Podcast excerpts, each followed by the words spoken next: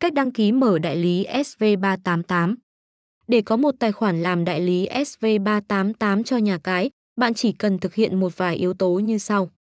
Bước 1. Liên hệ hotline hoặc chat với SV388 Live. Net.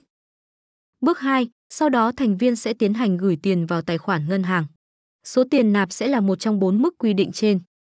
Bước 3. Sau khi chuyển tiền xong, bạn gọi điện đến tổng đài của nhà cái.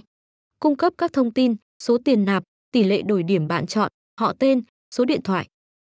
Bước 4. Sau khoảng 10 phút nhân viên sẽ liên hệ lại với người chơi và sẽ gửi tài khoản đại lý cho người chơi bằng tin nhắn.